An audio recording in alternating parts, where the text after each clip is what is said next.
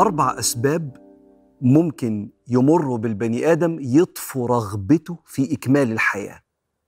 السبب الأولاني هو تراكم الإحباط عبر الخط الزمني لحياته.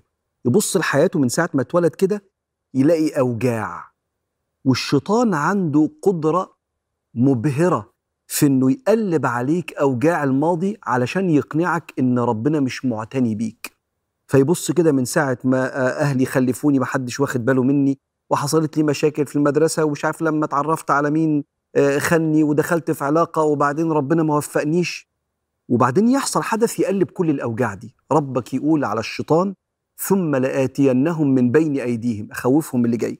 ومن خلفهم أحزنهم على اللي فات. وعن أيمانهم وعن شمائلهم. يبص حواليه ما يلاقيش حاجة تخليه ينبسط إنه يكمل العيشة. ولا تجد أكثرهم شاكرين. الشيطان يقول كده. هلف حواليه في كل الأزمنة عشان يحس إن أنت مش معتني بيه يا رب. والفكرة دي بتخلي الإنسان الأمل يتقتل عنده. وكأن مش مكتوب له الخير في أقدار ربنا سبحانه وتعالى تراكم الإحباط عبر خط الزمن بتاع حياته. وربك يقول والآية دي تخليني أستحضر المعنى ده. قال ولا تقتلوا أنفسكم. إن الله كان بكم رحيما. لا تقتلوا أنفسكم بالفكرة دي. فكرة إن أنا بره عناية ربنا بسبب تأليب المواجع بسبب الشيطان. اللي بيخلي الإنسان ينسى أفضال ربنا الكتيرة ويفتكر مواقف يحس بالإحباط عبر خط الزمن. السبب الثاني هو عدم الشعور بالانتماء لحد. البني هو مخلوق يحب يعيش في وسط الناس ويحب يعيش الناس بتحبه وشايفاه ومقدراه.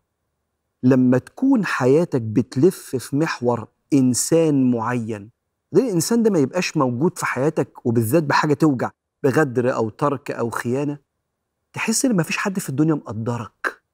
عشان كده ربنا سبحانه وتعالى وصى دايما يكون في قوة ورابط أسري قوي عشان لو اتخبطت في الحياة الأسرة تلحقك ربك يقول حتى من ساعة الخلفة والوالدات يرضعن أولادهن حولين كاملين كأن ربنا بيقول للأم من صغر الطفل في حضنك سنتين عمال يشرب من قوت جسمك عشان يحس الطفل وأنتوا عارفين إن الحضن ده هو اللي بيخلي الطفل ينمو أصلا جسديا ونفسيا نمو سوي. فلما يكبر ويتخبط لأ أنا الحمد لله عندي حد بنتمي ليه. لو فقدت الانتماء للكل تحس إن الحياة ما بقاش ليها معنى.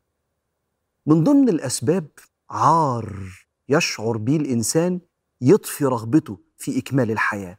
والعار ده عادة بيشعر به الإنسان لما يغلط غلطة كبيرة. واحد يشهد شهادة زور فيظلم بني آدم فضيع له مستقبله كانت في شغل ولا في قضية. بنت تغلط غلطة ممكن تأثر على شرفها أو سمعتها فتحس إن كيانها كله ضاع مش قادرة توري وشها للدنيا بعد كده. فتبدأ تنطفي.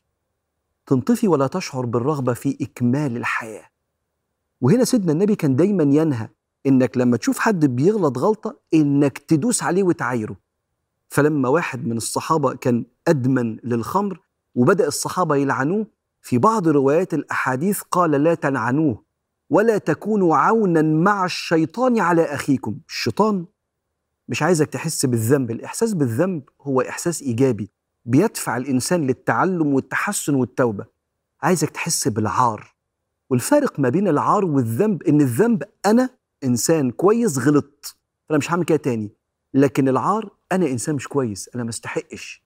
هذا الإحساس بالعار قد يطفئ عند الإنسان الرغبة في إكمال الحياة.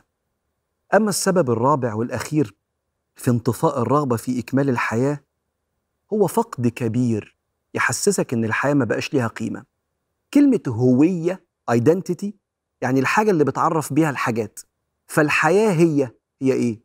تعريفك للحياة دي هوية الحياة بالنسبة لك. فلو مثلا الحياة بالنسبة لك النجاح المالي فعندك خسارة مالية كبيرة لما تحصل الخسارة الحياة ملهاش معنى.